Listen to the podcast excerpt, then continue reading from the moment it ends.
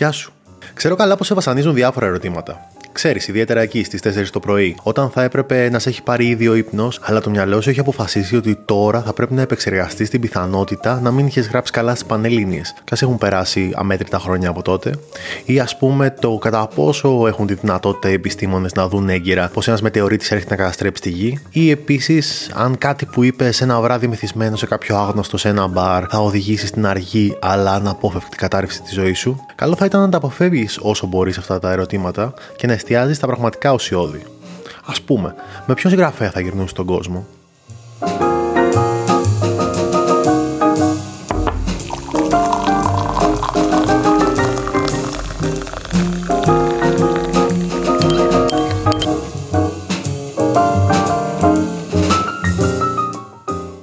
Υπάρχουν ευτυχώς αρκετά πράγματα που βοηθούν ώστε η ζωή μας να μην είναι βαρετή. Αν τα έβαζα όλα σε μία σειρά, θα έλεγα πως για μένα κερδίζουν τα βιβλία και τα ταξίδια. Λατρεύω να ταξιδεύω. Έχω κάνει μακρινά και συναρπαστικά ταξίδια τόσο σε μεγάλες πόλεις όσο και σε μέρη που οι άνθρωποι είναι λιγότεροι και η φύση κυριαρχεί. Και έχω επίσης καταφέρει μέχρι και να ζήσω μεγάλα διαστήματα της ζωής μου ταξιδεύοντας. Ένα από τα πράγματα που με οδήγησε να ταξιδέψω πιστεύω ότι ήταν τα βιβλία. Μέσα από ένα βιβλίο μπορείς να διασχίσεις όλες τις χώρες της Λατινικής Αμερικής με ηλικιώδη ταχύτητα, να γυρίσεις με το στόπ της λεωφόρου όλου του κόσμου, να δεις πώς μοιάζει το ηλιοβασίλεμα σε χίλια δυο μέρη και να κοιτάξεις μέσα στις ζωές αμέτρητων ανθρώπων. Αν δεν είναι αυτό που θα πυροδοτήσει το πάθος να βρεθεί σε μακρινά μέρη, τότε δεν ξέρω τι μπορεί να είναι.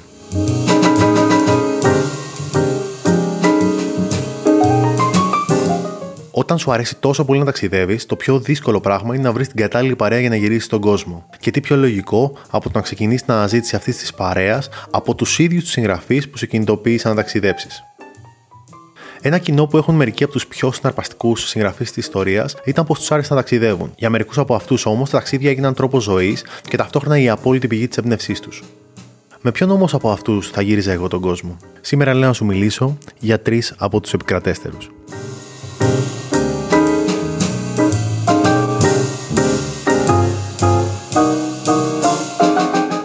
Χρόνια επεξεργάζομαι αν θα ήταν καλή ιδέα να ταξιδέψω με το Hemingway. Όχι, και δεν είναι καθόλου εύκολη απόφαση καθόλου εύκολη. Πριν απ' όλα να παραδεχτώ ότι ο τύπος πρέπει να είχε το ρεκόρ στον αριθμό σφραγίδων στο διαβατήριό του. Πήγε κυριολεκτικά παντού στη διάρκεια της ζωής του.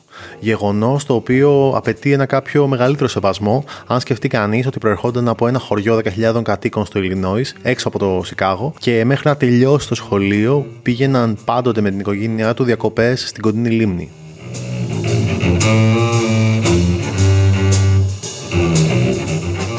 Το πρώτο πράγμα όμως που με προβληματίζει με το Hemingway είναι οι επιλογές του. Όχι σε μέρη, αλλά στο timing που επέλεγε να επισκεφτεί κάθε μέρος. Γιατί είχε ένα καημό να πηγαίνει σε υπέροχα μέρη, κυρίως όταν είχαν πόλεμο. Και αυτό το ξεκίνησε στα 19 του. Απογοητευμένος που τον απέρριψαν από το Αμερικάνικο στρατό γιατί ήταν κάπως στραβός, έψαξε να βρει έναν άλλο τρόπο να πάρει μέρος στο Μεγάλο Πόλεμο, το Πρώτο Παγκόσμιο Πόλεμο όπως τον λέμε εδώ και χρόνια δηλαδή, και πήγε θελοντής στον Ιταλικό στρατό σαν οδηγός. Βασικά πήγε στο μόνο στρατό που τον δέχτηκαν. Και κάπως έτσι πήγε για πρώτη φορά στη ζωή του να σκοτωθεί, αλλά την κλείδωσε περνώντας μόλις ένα εξάμεινο στο νοσοκομείο. Βέβαια, αυτό είχε και τα καλά του. Γιατί εκεί ερωτεύτηκε μια νοσοκόμα του Ερυθρού Σταυρού, η οποία μετά τον έφτιαξε για να παντρευτεί έναν Ιταλό φαντάρο, που όμως από την οποία εμπνεύστηκε το μυθιστόρημα που θα τον έκανε διάσημο, το αποχαιρετισμό στα όπλα.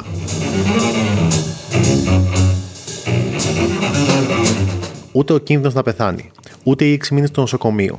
Ούτε και το φτύσιμο όμως δεν τον επηρέασε στις μελλοντικές του αποφάσεις για να κάνει ταξίδια σε όποιο μέρος πέθανε κόσμος. Ενδεικτικά, επισκέφτηκε τη Σμύρνη την περίοδο που καταστρεφόνταν, την Ισπανία πάνω στην κορύφωση του εμφυλίου και την Ορμανδία όταν έκαναν απόβαση οι σύμμαχοι, όπου όντα ήδη διάσημος συγγραφέας παρέστη σαν πολεμικός ανταποκριτής, αλλά πήγε να μπλέξει άσχημα όταν, χωρίς να έχει το δικαίωμα λόγω της δημοσιογραφικής του ιδιότητας, αποφάσισε να ηγηθεί μιας ομάδας ανταρτών. Σαν να λέμε Hemingway δηλαδή.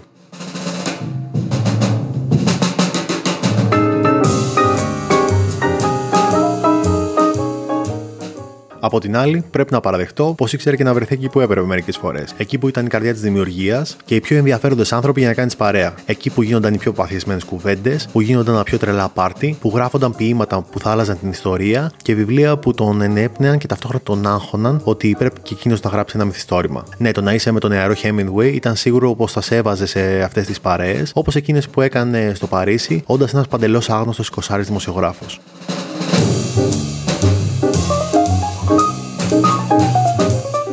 Επίσης, να τον αναγνωρίσω και κάτι ακόμα. Για να ζήσεις στο Παρίσι, δούλευες σαν ανταποκριτής μιας καναδικής εφημερίδας στην Ευρώπη. Ήταν δηλαδή κάτι ανάλογο με digital nomad στη δεκαετία του 20. Όχι αυτή που ζούμε, του 1920. Και να το κάνω και ακόμα καλύτερο. Κατάφερε να τον πληρώνουν για να κάνει ακόμα περισσότερα ταξίδια, πολλές φορές εντελώς random. Να εξηγήσω. Εντάξει, όταν πήγες στη Μικρά Ασία για να γράψεις για τον Ελληνοτουρκικό πόλεμο, αλλά κατάφερε να πουλήσει άρθρο για το ψάρεμα τόνου στην Ισπανία. Το καταλαβαίνεις. Και να το κάνω ακόμα καλύτερο. Επειδή το πρώτο πήγε καλά, κατάφερε να πουλήσει και δεύτερο άρθρο, αυτή τη φορά για το ψάρεμα της Πέστροφας και για την ακρίβεια τη σύγκρουση του ψαρέματος Πέστροφας στην Ισπανία και τη Γερμανία. Travel blogger, influencer στο Instagram και μαλακίες. Φαντάσου να πηγαίνεις τέτοια πληρωμένα ταξίδια με το Hemingway, λέγοντάς σου είναι για ένα άρθρο που γράφω για να το διαβάσουν κάπου στον Καναδά. Πιστεύω βέβαια πως η μεγαλύτερη δυσκολία που θα χρειαζόταν να ξεπεράσω για να μπορέσω να ταξιδέψω με το Hemingway και φυσικά θα το έκανα σκοπό της ζωής μου να τα καταφέρω, θα ήταν να τον βοηθήσω να ξεπεράσει το μεγάλο του εθισμό. Ποιο αλκοόλ. Εκεί τα βρίσκαμε. Για τον πραγματικά μεγάλο εθισμό του λέω. Το γάμο. Ο τύπος είχε σοβαρό πρόβλημα παθολογικό. Γνώριζε γυναίκα και αντί να της προτείνει να πάνε για ποτό, προτιμούσε εκκλησία. Τέσσερις ολόκληρες φορές παντρεύτηκε και αυτό μονάχα επειδή όλες οι άλλες που τους πρότεινε γάμο δεν τον πήραν στα σοβαρά. Μέχρι και δόγμα άλλαξε για να κάνει ένα από τους γάμους του, αφού η νύφη ήταν καθολική και δεν έπαιρνε προτεστάντη. Το πλεονέκτημα βέβαια στα ταξίδια με το Hemingway θα ήταν ότι παρόλη την κουραστικά ανταγωνιστική προσωπικότητά του, δεν θα με εξαντλούσε με το να φλερτάρει τις ίδιες γυναίκες με μένα, αφού κατά κοινή ομολογία ερωτευόταν παθιασμένα και μετά τους πρότεινε φυσικά γάμο στις λιγότερο όμορφες. Μια χαρά θα πηγαίναμε με αυτό. Από την άλλη, αυτό που θα μου άρεσε πολύ είναι η ποικιλία ταξιδιών που θα κανονίζαμε με τον Έρνεστ. Είχε πάντοτε τις πιο ενδιαφέρουσες ιδέες. Από σαφάρι στην Κένια και εξερεύνηση στην Τανζανία, μέχρι χειμερινό παραθερισμό στην Αυστρία και εκδρομές στην Παμπλώνα και άλλες πόλεις της Ισπανίας, που βέβαια εκεί του κόλλησε το χούι με τις ταυρομαχίες, αλλά OK, okay, να το παραδεχτούμε. Ανάμεσα από δύο παγκόσμιους πολέμους που ξεκλήρισαν τον μισό πλανήτη, οι ταυρομαχίες φαίνονταν ευγενές σπορ. Σε κάποια φάση κατέληξε να αγοράσει το δικό του μικρό σκάφος, κάτι μεγαλύτερο από μια βάρκα, με το οποίο ταξίδεψε μια φορά για μήνες στην Καραϊβική. Έτσι απλά. Και με το οποίο κάποια στιγμή που βαρέθηκε όλα τα υπόλοιπα, αποφάσισε να μετακομίσει στην Κούβα. Έτσι άρχισε η μακροχρονία σχέση του με την Κούβα. Έφυγε μια μέρα με τη βάρκα του γιατί είχε βαρεθεί μετά από κάποιο καιρό στη ΣΥΠΑ. Εκεί που σε κάποια φάση θα κατέληγε να ζει στο σπίτι που θα αγόραζε με μία από τις γυναίκες του, 9 άτομο προσωπικό, 52 γάτες, 200 περιστέρια και μερικές αγελάδες.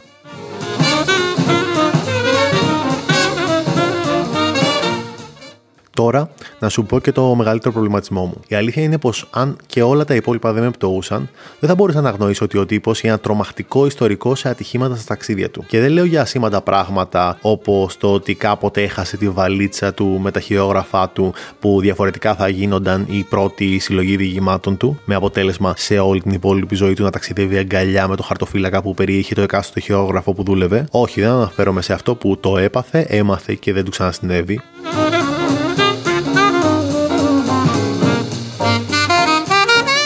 Αναφέρομαι στο ότι δεν υπήρξε σημείο στο σώμα του που να μην τραυματίστηκε κατά τη διάρκεια της ζωής του. Πράγμα που του συνέβαινε σχεδόν σε κάθε ταξίδι του, με αποτέλεσμα να περνά εβδομάδες ή και μήνες σε νοσοκομεία σε όλο τον κόσμο. Μεταξύ άλλων, κατάφερε μέχρι και να μολυνθεί από άνθρακα σε μια εποχή που δεν ήξερε κανείς ότι στο μέλλον θα περάσουμε μια περίοδο που θα γίνει το μεγάλο φόβητρό μας κάθε φορά που θα ανοίγουμε γράμματα. Και κάθε φορά που χτυπούσε, ανάρωνε, αλλά κουσούρια του έμεναν για πάντα. Σημάδια στο κεφάλι, προβλήματα λειτουργίας οργάνων, δυσλειτουργικά άκρα και άλλα.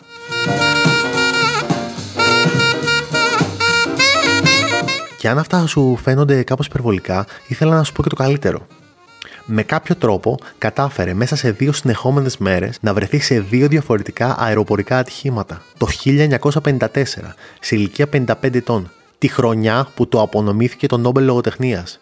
Ειλικρινά, εγώ για εκείνη τη χρονιά δεν παίζει να θυμόμουν ότι πήρε το Νόμπελ. Η αλήθεια είναι πως ο Hemingway πέρασε όλη του τη ζωή ταξιδεύοντας και επιδιώκοντας να ζήσει, να δει και να συμμετάσχει σε πράγματα που οι περισσότεροι άνθρωποι ίσως να προλάβαιναν να τα διαβάσουν μονάχα σε βιβλία κατά τη διάρκεια της ζωής τους. Σε βιβλία όπως τα δικά του, που μετουσίωσαν όλες αυτές τις εμπειρίες στα μοναδικά μυθιστορήματα και διηγήματά του, που θα τον έκαναν ένα από τους πιο μοναδικούς συγγραφείς του 20ου αιώνα. Βιβλία όπως το Και ο ήλιος ανατέλει, εμπνευσμένα από τα ταξίδια του στην Ισπανία, το Αποχαιρετισμό στα όπλα, με την εμπειρία της συμμετοχής του στον Πρώτο Παγκόσμιο Πόλεμο, ή το Για ποιον χτυπά η καμπάνα με τις εικόνες και τις ιστορίες που μάζεψα από τον Ισπανικό εμφύλιο. Αλλά να μην πω ψέματα. Δεν θα ήταν εύκολη η απόφαση να ταξιδέψω με το Hemingway, από την άλλη, ίσως απλά να μην μπαίναμε ποτέ στο ίδιο αεροπλάνο.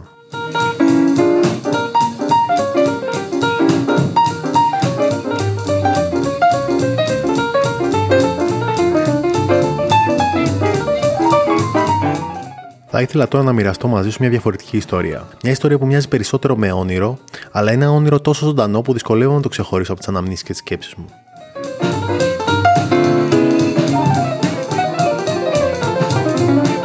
Διαβάζω ένα βιβλίο με κάποια δυσκολία να σκεντρωθώ στις σελίδες του, αφού το κούνημα από το λεωφορείο μέσα στο οποίο βρίσκομαι με ζαλίζει και μου μειώνει τη δυνατότητα να μπω βαθιά μέσα στην ιστορία που διαβάζω. Από την άλλη, δεν έχω άλλη επιλογή από το να συνεχίσω να προσπαθώ, αφού έχω βαρεθεί εδώ και ώρες να παρατηρώ έξω από το παράθυρο του μονοτονία του ίδιου τοπίου, σε αυτό τον αυτοκινητόδρομο που μοιάζει να αποτελείται από μία ευθεία που δεν τελειώσει ποτέ και ο οποίος περιβάλλεται από ένα ατέλειωτο ξεροτοπίο, το οποίο διακόπτεται μονάχα από μερικές σπάνιες καλλιεργημένες εκτάσεις, α, για κάθε 100 χιλιόμετρα από κάποιο diner ή βενζινάδικο ή πανδοχείο.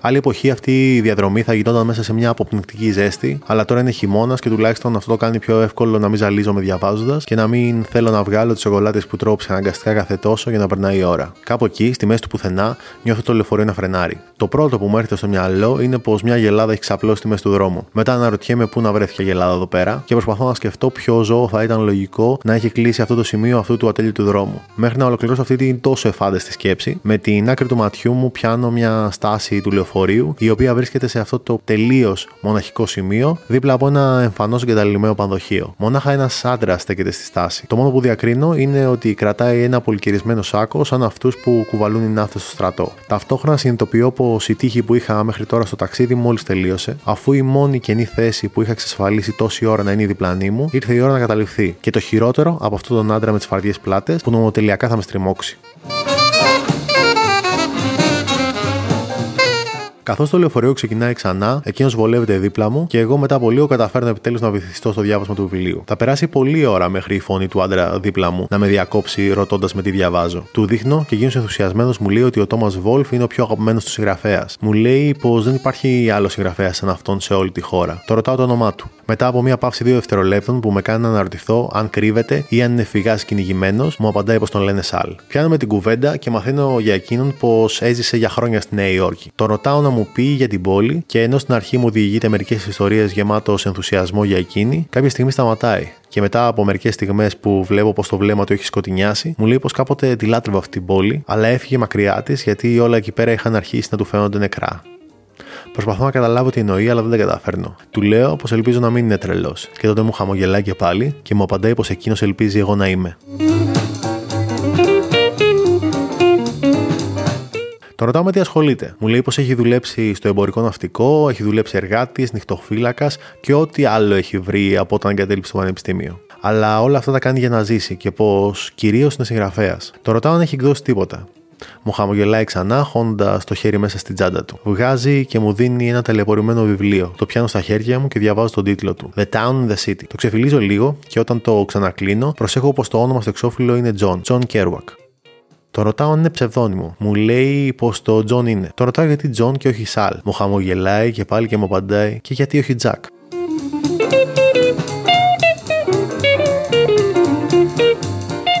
Σιγά σιγά η κουβέντα γίνεται πιο ενδιαφέρουσα. Μου λέει πως τα τελευταία χρόνια ταξιδεύει ασταμάτητα. Πρέπει να είναι γύρω στα 30, αλλά μου εξομολογείται ότι πριν αρχίσει να ταξιδεύει, πρόλαβε εκτός από την εκδόση εκείνο το βιβλίο, που άρεσε στους κριτικούς αλλά δεν το διάβασε κανένας άλλος, ότι επίσης πρόλαβε να παντρευτεί, να πάρει διαζύγιο και να μπλέξει σε μια υπόθεση τηλεφωνίας από την οποία ευτυχώς καθάρισε. Όπως και από το γάμο του.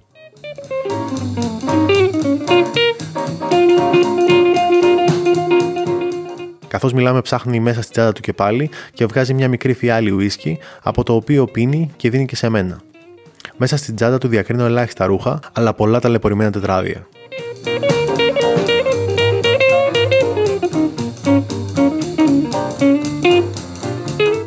Εκεί που η κουβέντα γίνεται πραγματικά ενδιαφέρουσα είναι όταν μου λέει ότι λατρεύει και εκείνος, όπως και εγώ, την jazz. Όλη την bebop και φυσικά τον Charlie Parker, τον Dizzy Gillespie και φυσικά το μεγάλο Thelonious Monk. Μιλάει με ένα τρομερό πάθος για εκείνους και κάποια στιγμή μου λέει πως αυτό που προσπαθεί πάνω απ' όλα να κάνει όσα γράφει είναι να καταφέρει αυτό που η μουσική της jazz κάνουμε με τις τρομπέτες, τα σαξόφωνα και τα drums, εκείνος να το κάνει με τις λέξεις.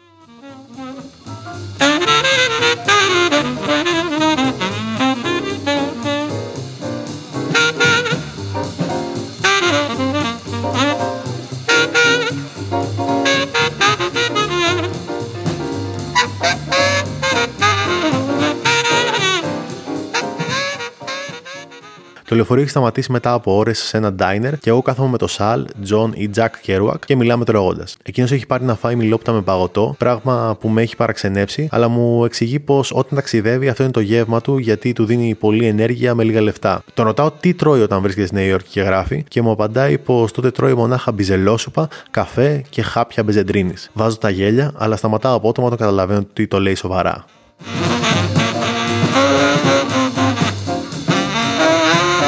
Το ρωτάω που πηγαίνει. Μου λέει πως τώρα πάει στο Denver, όπου έχουν μαζευτεί η τελευταία μερικοί από τους φίλους του και λέει να μείνει εκεί για λίγο καιρό και είναι πολύ ενθουσιασμένος με αυτό, αλλά ίσως έπρεπε να πάει στο Σαν Φραντζίσκο, που είναι μια κοπέλα που είχε γνωρίσει ένα βράδυ στη Νέα Υόρκη. Μου λέει όμως ότι πρέπει οπωσδήποτε να βρει τους άλλους στο Denver και να ανακαλύψει όλα όσα συμβαίνουν εκεί. Το ρωτάω τι είχε εκεί πέρα. Μου λέει πως δεν έχει ιδέα, αλλά δεν πρέπει με τίποτα να το χάσει. Καταλαβαίνω πως ο τύπος έχει το πιο παθολογικά αόριστο φόμο που έχω συναντήσει ποτέ σε άνθρωπο. Σε όλα τα σχέδιά του αναφέρει διαρκώς έναν Ντίν, ένα φίλο του από Νέα Υόρκη που γυρίζει και εκείνος διαρκώς στη χώρα. Μου λέει πως δεν ξέρει αν θα το προλάβει στο Denver και αν αυτό δεν συμβεί, τότε ίσως μείνει λιγότερο εκεί και πάει να το βρει όπου εκείνος έχει πάει. Μου λέει πως μπορώ να πάω κι εγώ μαζί του, να γνωρίσω τους άλλους και φυσικά τον Dean. Μου λέει αμέτρητες ιστορίες για εκείνον και μοιάζει τρομερά ενθουσιασμένος κάθε φορά που λέει το όνομά του, τόσο που αναρωτιέμαι αν είναι ερωτευμένος μαζί του.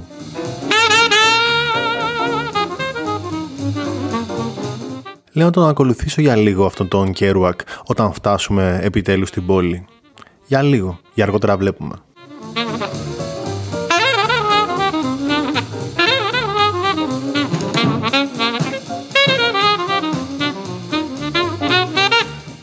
Σκεφτόμαι από την άλλη ότι καθώς μεγαλώνω και έχω ευτυχώς προλάβει να δω κάπως αυτόν τον κόσμο και να καταλάβω πράγματα που δεν είχα φανταστεί ότι θα μπορούσα να καταλάβω, ότι αυτό που αναζητώ από τους δύο πιο μοναδικούς τρόπους να ανακαλύπτεις, δηλαδή από τα ταξίδια και τις ιστορίες, είναι να μου δείξουν πράγματα που δεν είναι εύκολα προσβάσιμα για τους πολλούς, ακριβώς γιατί δεν είναι δυνατό να γνωρίζουν ότι υπάρχουν. Από όσους ανθρώπους μέχρι σήμερα έχω διαβάσει τις λέξεις τους, τις ιστορίες που έχουν διηγηθεί πάνω σε λευκές σελίδες, δεν νομίζω ότι υπάρχει κάποιος που να μου έχει δείξει περισσότερα τέτοια μέρη από ότι ο Μαραμπού, ο Νίκος Καβαδίας.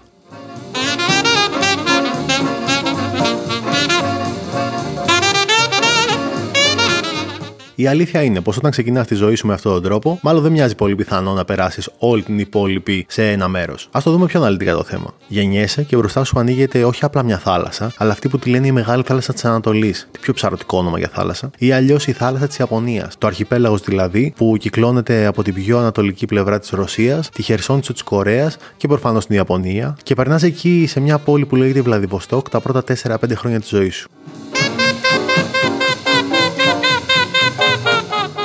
Και κάπου εκεί τα πράγματα σκουραίνουν, καθώς ο μεγάλος πόλεμος ξεσπάει. Είπαμε αυτό που πλέον λέμε πρώτος παγκόσμιος. Και η οικογένειά σου συνειδητοποιεί πως μάλλον τα ψωμιά σας εκείνη τη γωνιά του κόσμου τελείωσαν. Και ήρθε η ώρα να σου γνωρίσει την πατρίδα. Και έτσι ξεκινάτε το ταξίδι, αλλά όχι όποιο και όποιο ταξίδι, ξεκινάτε το ταξίδι που είναι ακόμα και σήμερα η μεγάλη φαντασίωση όσων αγαπούν να βρίσκονται στο δρόμο. Ένα ταξίδι που για κάποιους γίνεται στόχο ζωής, τον οποίο όταν τον πραγματοποιήσουν νιώθουν πως κάτι σημαντικό πέτυχαν στην παραμονή τους σε αυτόν τον κόσμο, το ταξίδι με το πιο θρηλυκό τρένο όλων των εποχών. Το ταξίδι με τον υπερσφαιρικό. Σε 15 μέρες πάνω σε αυτό το τρένο θα βρεθείς από το Βλαδιβοστόκ στην Κωνσταντινούπολη, διασχίζοντας κυριολεκτικά όλη την Ασία ή αλλιώς το 1 τρίτο του πλανήτη. Στα 5 σου χρόνια. Και από εκεί, με πλοία θα φτάσεις αρχικά στην Αθήνα και αργότερα στο νησί καταγωγής της μητέρας σου, δηλαδή την Κεφαλονιά. Και κάπου εδώ έχω μια απλή ερώτηση. Όταν στα 5 σου χρόνια κάνεις αυτό το ταξίδι, πώς το καλό θα περίμενε κανείς να κάνεις οτιδήποτε άλλο στη ζωή σου από το να γυρνάς στον κόσμο;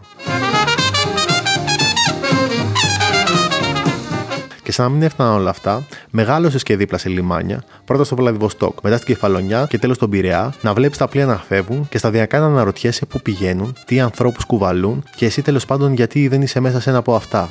Κάπως έτσι έγραψε στο πιο γνωστό ποίημα υπαρξιακού άγχους και φόμο που νομίζω ότι γράφτηκε ποτέ λίγο καιρό πριν μπαρκάρει. Θα μείνω πάντα ιδανικός και ανάξιος εραστής των μακρισμένων ταξιδιών και των γαλάζιων πόντων και θα πεθάνω μια βραδιά σαν όλες τις βραδιές, χωρίς να σχίσω τη θολή γραμμή των οριζόντων. Για το Μαδρά στη Σιγκαπούρ, το Αλγέρι και το Σφάξ θα αναχωρούν σαν πάντοτε περήφανα τα πλοία και εγώ σκυφτός σε ένα γραφείο με χάρτες ναυτικούς θα κάνω αθρήσεις σε χοντρά λογιστικά βιβλία. Θα πάψω πια για μακρινά ταξίδια να μιλώ, οι φίλοι θα νομίζουν πως τα έχω πια ξεχάσει και η μάνα μου χαρούμενη θα λέει σε όποιον ρωτά ήταν μια λόξα νεανική, μα τώρα έχει περάσει. Μα ο εαυτός μου μια βραδιά εμπρός μου θα υψωθεί και λόγο ως ένας δικαστής στιγνό θα μου ζητήσει, και αυτό το ανάξιο χέρι μου που τρέμει θα οπλιστεί, θα σημαδέψει και άφοβα το φτέχτη θα χτυπήσει. Κι εγώ που τόσο επόθησα μια μέρα να ταφώ σε κάποια θάλασσα βαθιά στις μακρινές Ινδίες, θα έχω ένα θάνατο κοινό και θλιβερό πολύ και μια κηδεία σαν των πολλών ανθρώπων της κηδείε.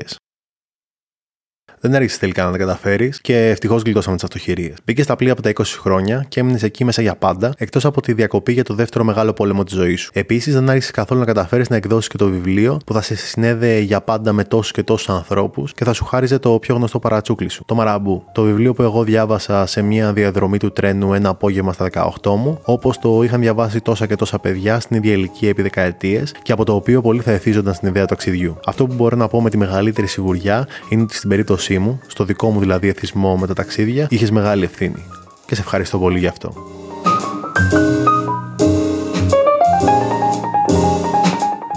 Τώρα, μια και αναρωτιέμαι πώς θα ήταν να ταξίδευα μαζί σου στον κόσμο, δεν μπορώ να μην αναρωτηθώ τι άνθρωπος πραγματικά ήσουν. Είσαι παράξενη περίπτωση όπως και να το κάνουμε. Λένε πως νέος ήσουν κλειστός, λιγομίλητος, αλλά ταυτόχρονα πολύ αγαπητός σε όποιον σε γνώριζε. Έπιανες φιλίες με συγγραφείς και ζωγράφους πριν καν βγάλεις το πρώτο σου βιβλίο.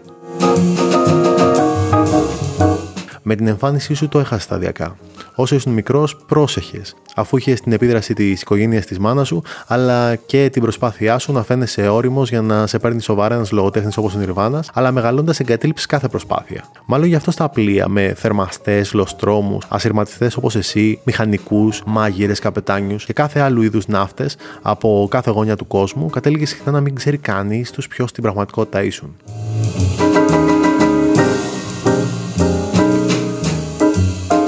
Πώς λοιπόν θα ήταν ταξίδια μαζί σου; Σίγουρα θα είχαν πολύ καιρό πάνω στη θάλασσα. Με τα φορτηγά δεν κάνεις στάση κάθε τόσο. Περνάς από λιμάνια για να αφήσεις ή να πάρεις μεγάλες ποσότητες εμπορεύματος και οι μόνοι άλλοι λόγοι για να σταματήσεις σε κάποιο λιμάνι θα ήταν για ανεφοδιασμούς και νομικές διεκπαιρεώσεις. Έτσι θα είχαμε πολύ χρόνο με όλους αυτούς τους ανθρώπους, οι ιστορίες των οποίων έγιναν τα μισά ποιήματά σου. Οι ιστορίες ανθρώπων όπως γιγαντόσωμων οπιομανών Αφρικανών θερμαστών, μεσόκοπων Εγγλέζων καπετάνιων ή αυτοκτονικών Νορβηγών πιλότων από τα θρηλυκά νησιά Λοφούτεν.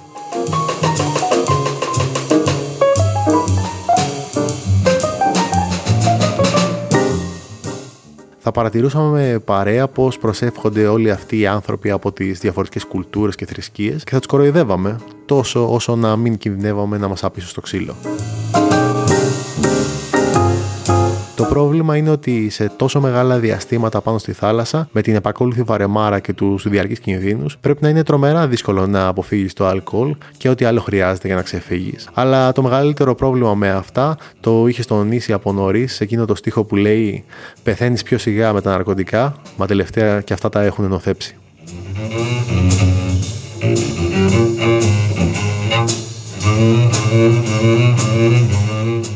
Το πιο ενδιαφέρον βέβαια θα ερχόταν όταν φτάναμε στα λιμάνια, στις πίσω πόρτες των πόλεων. Και το πλεονέκτημα όταν ταξιδεύεις με τέτοια πλοία είναι ότι για χάρη ενός φορτίου θα φτάσεις σε μέρη που διαφορετικά όχι μονάχα δεν θα επέλεγες, αλλά ούτε καν θα γνώριζες πω υπήρχαν γωνιές της Ασίας, της Αφρικής, της Αυστραλίας που πρέπει οπωσδήποτε ένα συγκεκριμένο καράβι να πιάσει δίνοντάς σου τις δυνατότητες να δεις εικόνες, να γνωρίσεις ανθρώπους και να ακούσεις ιστορίες που κανένας άλλος άνθρωπος που ποτέ θα γνωρίσεις δεν θα έχει την ευκαιρία να βιώσει εκτός αν ήταν μαζί σου εκείνο το ταξίδι. Μια μίξη όλων αυτών των εικόνων, αλλά και της οπτικής ενός πολύ ιδιαίτερου ανθρώπου για τη ζωή, που μετοσιώθηκαν στη λακωνική αλλά τόσο ουσιαστική παραγωγή τριών σύντομων ποιητικών συλλογών και ενός μοναδικού μυθιστορήματος που εσύ, ο Νίκος Καβαδίας, θα γράψεις και θα εκδώσεις σε μια περίοδο 50 ετών, σε μια ολόκληρη ζωή. Η αλήθεια είναι ότι δεν ξέρω πόσο καιρό θα μπορούσα να αντέξω ταξιδεύοντας με αυτόν τον τρόπο, αλλά νομίζω πως αν είχα την ευκαιρία να ταξιδέψω με το Μαραμπού σε μια πορεία νότια της Ασίας, ας πούμε, με το Λίντια, δύσκολα θα την έχανα. Βέβαια, είτε μετά από μερικές εβδομάδες, είτε μετά από αρκετούς μήνες, μάλλον σε κάποιο λιμάνι θα ερωτευόμουν μια γυναίκα, το ηλιοβασίλεμα σε ένα καφέ ή κάποιο εξωτικό ποτό που θα με μεθούσε όπως δεν είχα ξαναμεθύσει ποτέ και θα κολλήσω εκεί για καιρό, αφήνοντας το πλοίο να φύγει. Θα έστελνα γράμματα μετά στον Καβαδία και είμαι σίγουρος πως δεν θα μου κρατούσε κακία.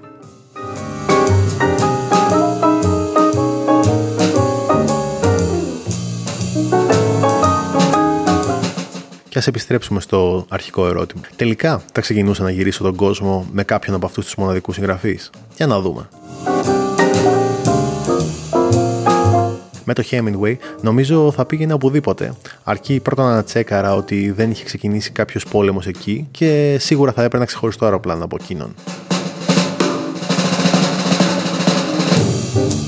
Ο Kerouac θα ήταν πολύ καλή παρέα για να ανακαλύψω όλη τη Βόρεια Αμερική, αρκεί να μην με έπριζε διαρκώς να πάμε να βρούμε τον Dean. Με τον Καβαδία θα εξερευνούσα τα όρια μου πάνω στη μοναξιά των πλοίων, αλλά θα την ακολουθούσα σε κάθε λιμάνι για να μαζέψω ιστορίες που ευτυχώς ή δυστυχώς κανείς δεν θα μπορούσε να πιστέψει μετά.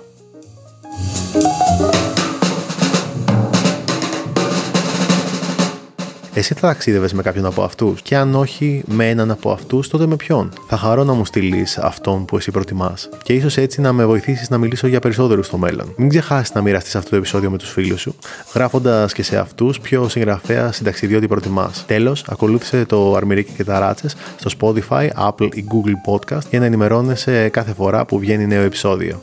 Και ως τότε, στο επανακούιν.